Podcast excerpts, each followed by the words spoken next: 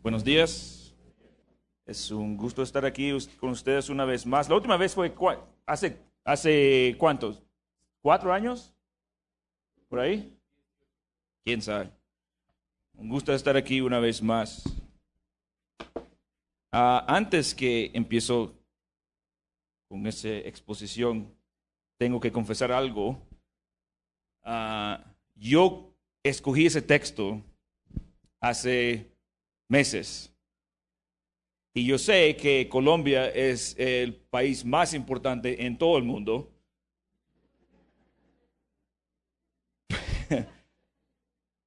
Pero en los Estados Unidos no prestamos mucha atención a su situación política. Es decir, yo no escogí ese pasaje pensando en lo que pasó hace, ¿cuánto? ¿Dos semanas? Pero es la providencia de Dios creo. Estamos en el libro de Primer Reyes, capítulo 2. Y aunque el sistema político aquí en Colombia, me imagino, es un poco diferente de la situación en los Estados Unidos, cada país está igual en este punto. Los cambios de poder son momentos de estrés. ¿Verdad? No importa si amas o odias el nuevo líder, siempre estás con las mismas preguntas. ¿Qué va a hacer? ¿Va a resolver nuestros problemas? ¿Puede darnos la paz que deseamos o no? No importa si eres cristiano o no, los cambios de poder nos hacen crecer ganas. ¿Qué debemos hacer en momentos así, momentos en, en que hay tanto preocupación por la situación política?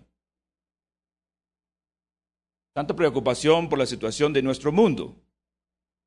Bueno, creo que podemos aprender mucho de nuestro texto. Primera vez, capítulo 2, versículo 1 al 12.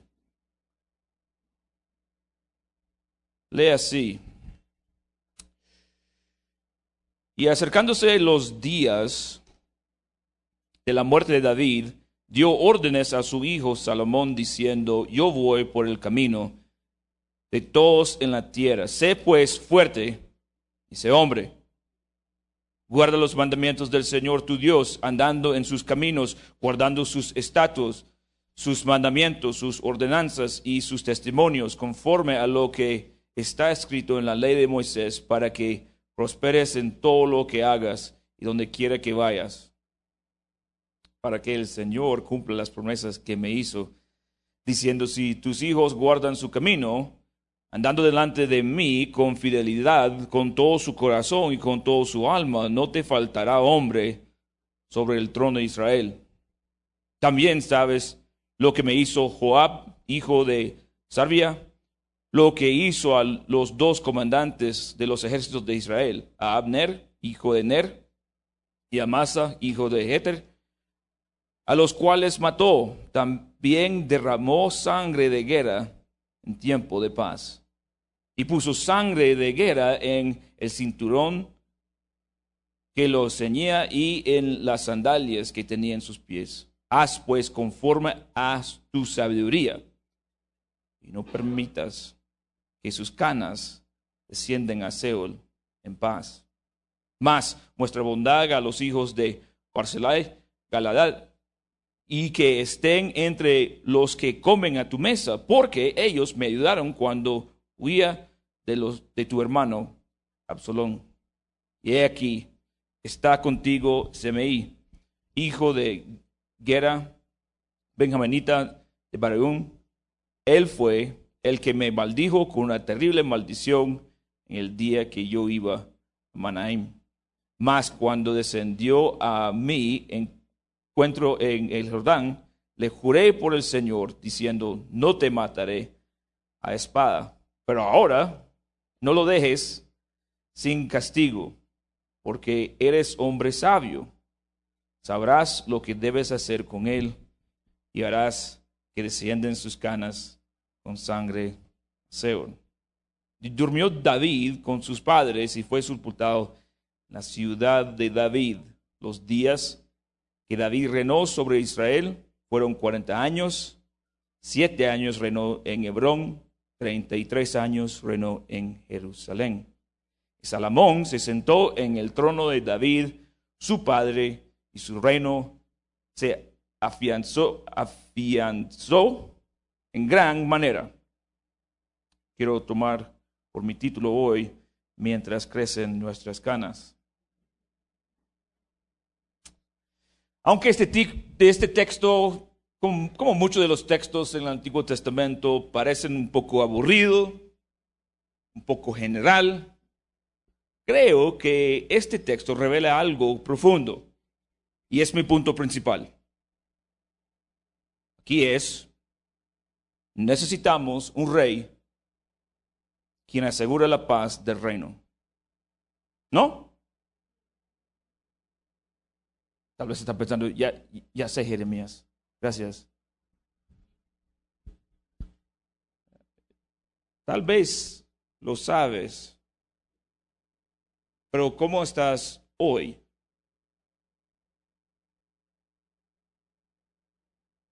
Necesitamos un rey quien asegure la paz del reino. Es lo que estamos esperando de nuestros políticos, ¿no? Tal vez que no sean perfectos, pero que nos traen un poco de paz. Tal vez tenemos hoy en día ideas diferentes de lo que significa paz, pero todos deseamos un líder bien que puede establecer una vez para siempre paz, justicia y felicidad para todos. Y aquí en el libro de Primero de Reyes, capítulo 2, tenemos un cambio de poder político en Israel. David, rey David, el famoso rey David, el mero, mero rey de Israel. Y Salomón, su hijo, también uno de los más famosos reyes en Israel. En el libro de segundo, primero y segundo reyes, tenemos 400 años de historia condensado en 50 capítulos. Yo sé que los libros parecen muy largos, 50 capítulos, ¿cómo puedo leer eso? Pero hay que entender que eso contiene 400 años de historia. Es decir, casi nada de la historia está contenido aquí. Es decir, si algo está en este libro, es muy importante, incluyendo este momento. Además, debemos tener en mente antes que leemos este pasaje, estudiamos este pasaje, que los recipientes de este libro vivieron cientos de años después de ese momento. Es decir, eso es para ellos historia, no es noticia. Deseo observar ese texto bajo tres aspectos del reinado de Israel. Tres aspectos del reinado de Israel. El bueno, el imperfecto y el mejor. Ya, nada más. Eso sí nos es, es nuestro mapa. El bueno, el imperfecto y el mejor. Y mi deseo es que este pasaje nos anima a esperar el rey que quien asegura la paz del reino mientras crecen nuestros canas por la situación en nuestro mundo. Entonces empezamos con el bueno, eso es lo que vemos en versículos 1 al 4.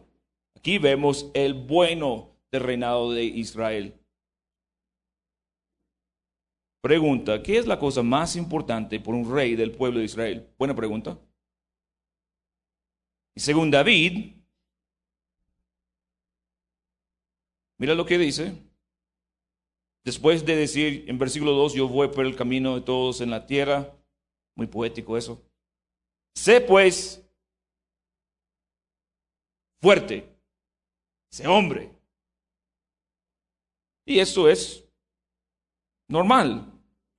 Pero no sé cómo esas, esos términos te afectan, pero a mí me molesta un poco. Como un líder, sé hombre, sé fuerte. Ay, por favor, una vez más. ¿Por qué? Es porque en nuestro momento hay mucho abuso de masculinidad y de fuerza. En los poderes políticos y en la iglesia también. Hay mucho abuso. Los líderes muchas veces sí son así. Son hombres y son fuertes. ¿Y quiénes pagan? Mujeres y los débiles. Entonces es posible si, si no eres cristiano, si eres como nuevo a cristianismo y te dices, ay, por favor, una vez más, como... Y tenemos cristianos celebrando el abuso de mujeres y los débiles. Tal vez. Pero términos necesitan definiciones. Y observa cómo define sé hombre, sé fuerte David. Tenemos la definición en versículo 3. Dos termina sé pues fuerte y sé hombre. ¿Qué significa eso? Versículo 3. Guarda los mandamientos del Señor tu Dios, andando en sus caminos, guardando sus estatutos, sus mandamientos, sus ordenanzas y sus testimonios, conforme a lo que está escrito en la ley de Moisés. Eso es lo que significa ser hombre. Es lo que significa ser fuerte.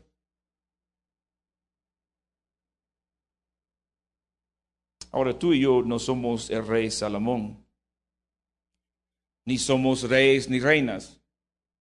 Pero si eso aplica al rey, también a nosotros. Es decir, ¿qué es la forma de ser más masculino y femenino? ¿Qué es la forma en, vivir en, una manera fuerte?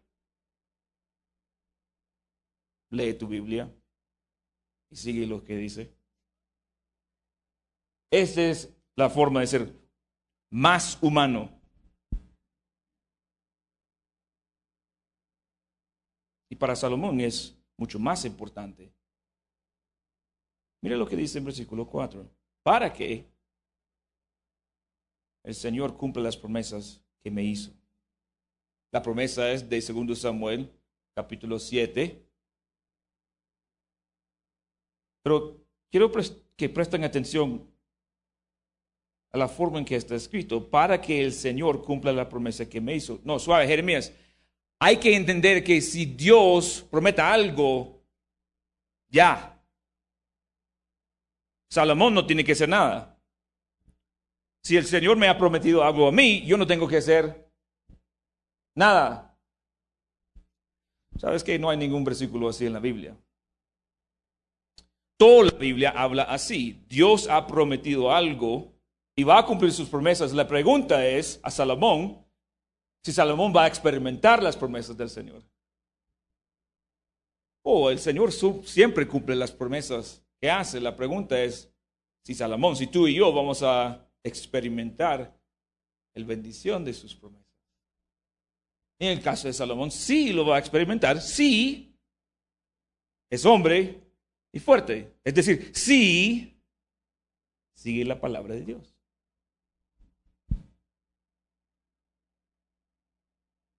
David ha demostrado el camino hacia la bendición para Salomón como un buen rey es decir, David está terminando bien.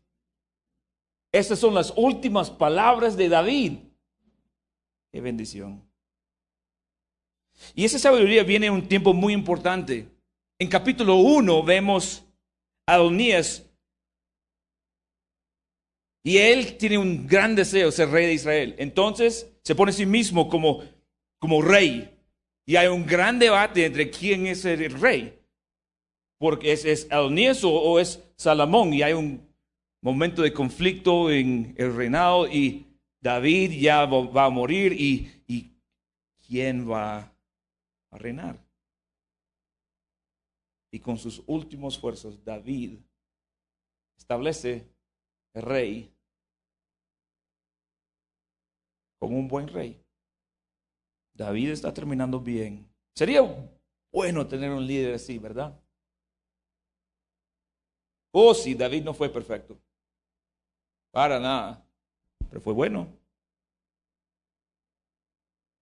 Mientras crecen nuestras canas, pensando en el futuro, sería una bendición tener un rey como David. Y aunque hemos observado el bueno, es importante enfrentar lo imperfecto también de David. Uh, sí, fue bueno, pero no fue perfecto. David está haciendo todo posible para establecer la paz del reino, pero no es el rey Israel, o no es el rey ideal de Israel. ¿Por qué? Pues aunque hemos visto el bueno en versículos 5 al 9, vemos el imperfecto. Para entender esas últimas instrucciones de David, y son un poco raro, tenemos que entrar brevemente en la historia de David. Las instrucciones en sí son muy sencillas. Aquí son, ¿listos? Mata a Joab y Semei. Adiós. ¿Quiénes son? ¿Por qué? Bueno, en el caso de Joab, él fue un soldado fiel a David y fue sumamente violento. Ahora, en tiempo de guerra fue un superhéroe. El problema no fue lo que hizo en la guerra, sino en tiempos de paz. David se refiere a los eventos en 2 Samuel capítulo 9 y 20, donde Joab mata a Abner y a Masa, como dice en versículo 5, derramando en tiempo de paz la sangre de guerra. Alguien así es un desastre. Alguien así destruye la paz del reino. Porque si alguien con poder puede matar cualquiera, hasta los generales de Israel, ¿cómo podemos tener paz? Joab merece la muerte, pero David demuestra su imperfección en dejar la obra fea a su hijo Salomón. Es más o menos decir, mira, Joab, Joab me cae bien. Yo sé que fue imperfecto y derramó sangre de guerra en tiempo de paz, pero es mi amigo, es mi brother. Pero yo me voy. Entonces, te toca.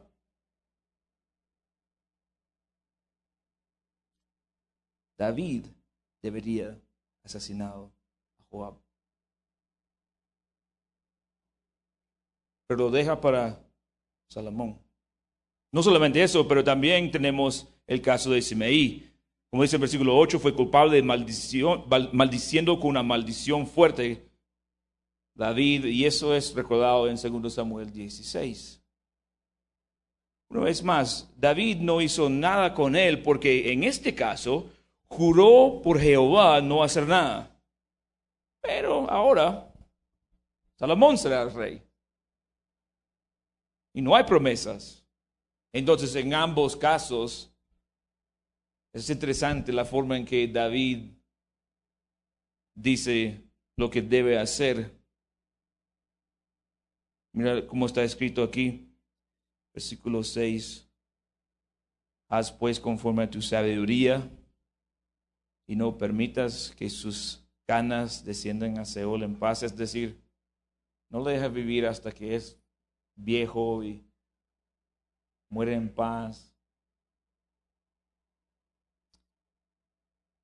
El trabajo de Salomón es matar a ambos hombres. Y tal vez estás pensando, pero ¿es necesario que estos enemigos sean asesinados? ¿Es necesario? Y la respuesta es sí. Y creo que tú sabes que es necesario cristiano no, creo que tú sabes que es necesario. Hay gente en nuestro mundo que causan caos en la sociedad a un nivel que es necesario que sean removidos. Qué triste es una sociedad donde hay gente en poder que derraman sangre de guerra en tiempos de paz. Y aunque no debemos celebrar la muerte de ellos, al mismo tiempo es necesario. Crecen nuestras canas porque tenemos caos y no tenemos la paz que deseamos. Necesitamos un rey que establece y asegure la paz de su reino y David no fue este rey. Esas instrucciones demuestran la imperfección de David. Él debería remover a Joab y Semeí y no lo hizo. Dejó esto a su hijo Salomón y Salomón va a cumplir las instrucciones de su papá. El cumplimiento de esas instrucciones va a causar un montón de problemas para Salomón. Imagínense, mira, yo digo a mi hijo, mira, ¿sabes qué? Yo me voy. Mi mejor amigo es un hombre malo, tú sabes. Aquí está la espada, adiós. Y mi hijo con su espada, este, mira, yo sé que tú eres este, el mejor amigo de, mi papá, pero... y todo el país. ¿Y ¿El héroe de nuestro país? ¿Cómo puede ser? Va a causar un montón, de problemas para Salomón. Israel necesita un rey mejor que David. Ahora, no fue un hombre malo, horrible. Dice en versículo 7 que debe mostrar bendición, como ahí dice en versículo 7 que los Barcelay, todos ellos deben comer en su mesa, es decir, demuéstrales favor, porque ellos me ayudaron cuando huía de tu hermano Absalón. Él, quiere que Salomón bendice a algunos y trae justicia a otros, pero él no puede establecer de una manera total la perfección de reinado. Hemos visto el bueno, hemos visto el imperfecto, y ahora en versículos 10 al 12, vamos a ver el mejor. Todo parece bien aquí. Aquí tenemos un resumen de la vida de David y el reinado de Salomón, o el inicio del reinado de Salomón. Miren lo que dice. Pues los días de David, versículo 11, reinó sobre Israel fueron 40 años. Versículo 12, Salomón se sentó en el trono de David, su padre, y su reino se avanció en gran manera. ¡Wow! Es decir, ya tenemos el rey, ¿verdad? David no fue, pero Salomón sí. Y es fácil pensar eso si nunca has leído la Biblia.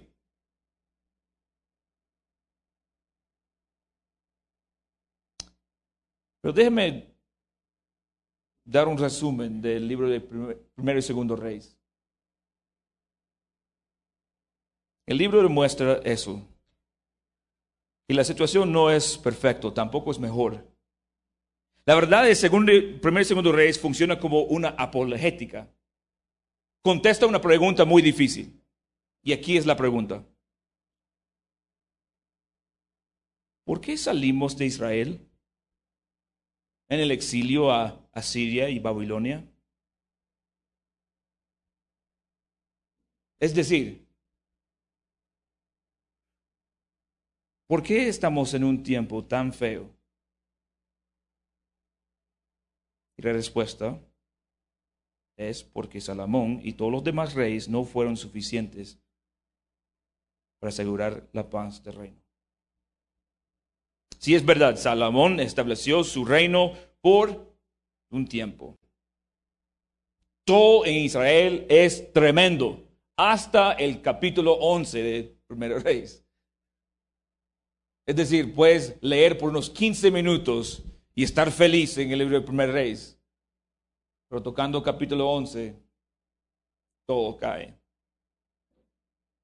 ¿Por qué? Porque dice que Salomón amó mucho, amó muchas mujeres extranjeras con dioses extranjeros.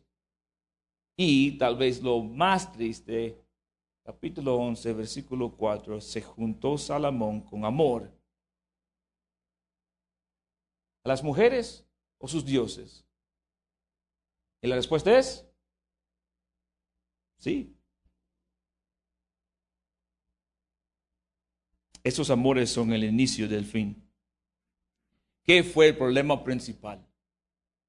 Que Salomón no siguió el buen consejo de David. No fue fuerte ni fue hombre. Es decir, no siguió la palabra de Dios. Por eso Salomón asegurar, aseguró el caos de reinado. Y la pregunta de Israel es la misma que tenemos nosotros mientras que crecen nuestras canas observando los líderes imperfectos. Yo no sé cómo será el siguiente presidente de Colombia, pero les prometo, no será perfecto. Yo sé que muchos de ustedes, yo sé, Jeremías, está bien, porque lo que tienen ahora no vale nada tampoco, ¿verdad? Y lo que viene después, el problema es que siempre decimos, yo amo y odio este, estoy esperando el próximo. Y tiene razón, porque si tenemos paz y justicia en la tierra, es mejor vivir en un país así. Pero la tentación es decir, ya estoy bien, no necesito nada más. Porque yo estoy bien, mi vecino está sufriendo, pero yo estoy bien.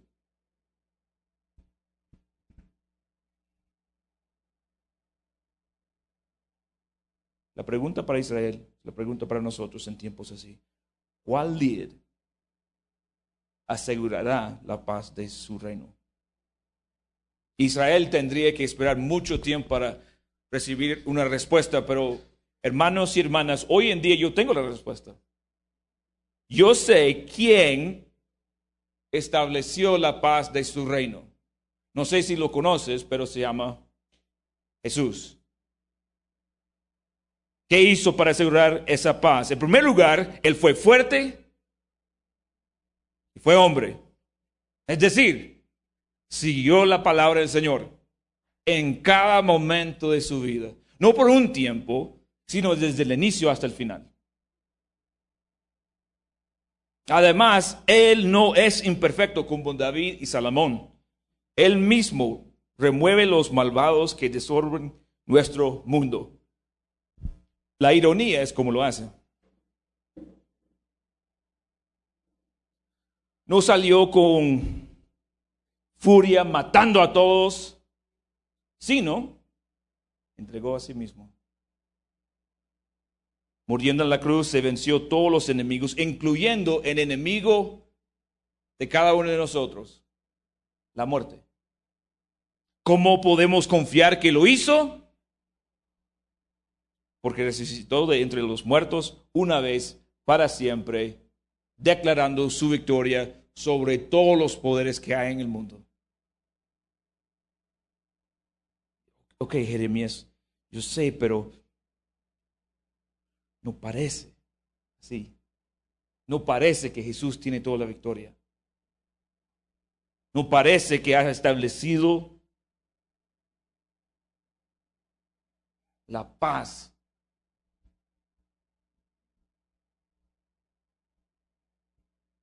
Tenemos líderes políticos que son malos todavía, yo sé, pero no pueden destruir la paz del reino de Jesús.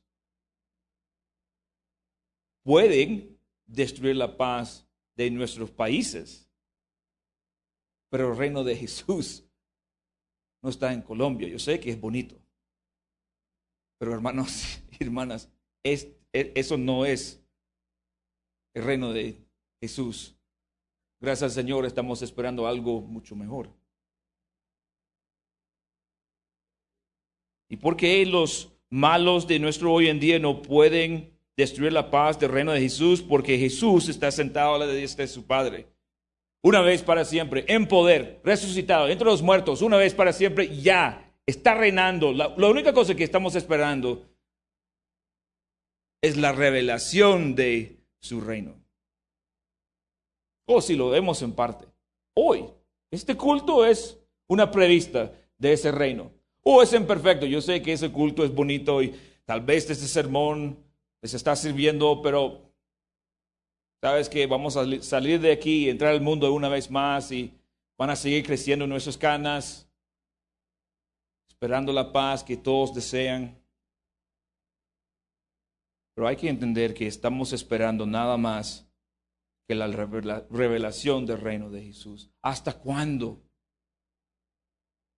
hasta Jesús regresa y manifiesta su reino. Y cuando regresa va a destruir a todos nuestros enemigos una vez para siempre. Jesús es el rey quien asegura la paz de su reino. Es decir, ya lo hizo. Confía en Él, mi amigo. Él es nuestro, nuestra única esperanza y es el único rey que necesitamos. Entonces confía en Él mientras crecen tus canas. Oramos. Señor, te damos gracias por este texto tan sencillo, pero al mismo tiempo tan importante. Te damos gracias más que todo que tenemos la confianza que existe un rey que ya ha establecido y asegurado la paz de su reino una vez para siempre. Ayúdanos a confiar en Jesús y no en nuestros líderes políticos. Yo oro hoy por los líderes de Colombia, los Estados Unidos y los demás países. Te damos gracias por la paz y la justicia que experimentamos en nuestro hoy en día. Sabemos que no es perfecto, pero damos gracias por las evidencias de su gracia en nuestros países. Lamentamos el caos y la injusticia que vemos en cada esquina de nuestros países, pero Ayúdanos a confiar, no en humanos, sino en tu Hijo, quien ha asegurado la paz de su reino una vez para siempre. Es en su nombre, nombre de Jesús, que oramos. Amén.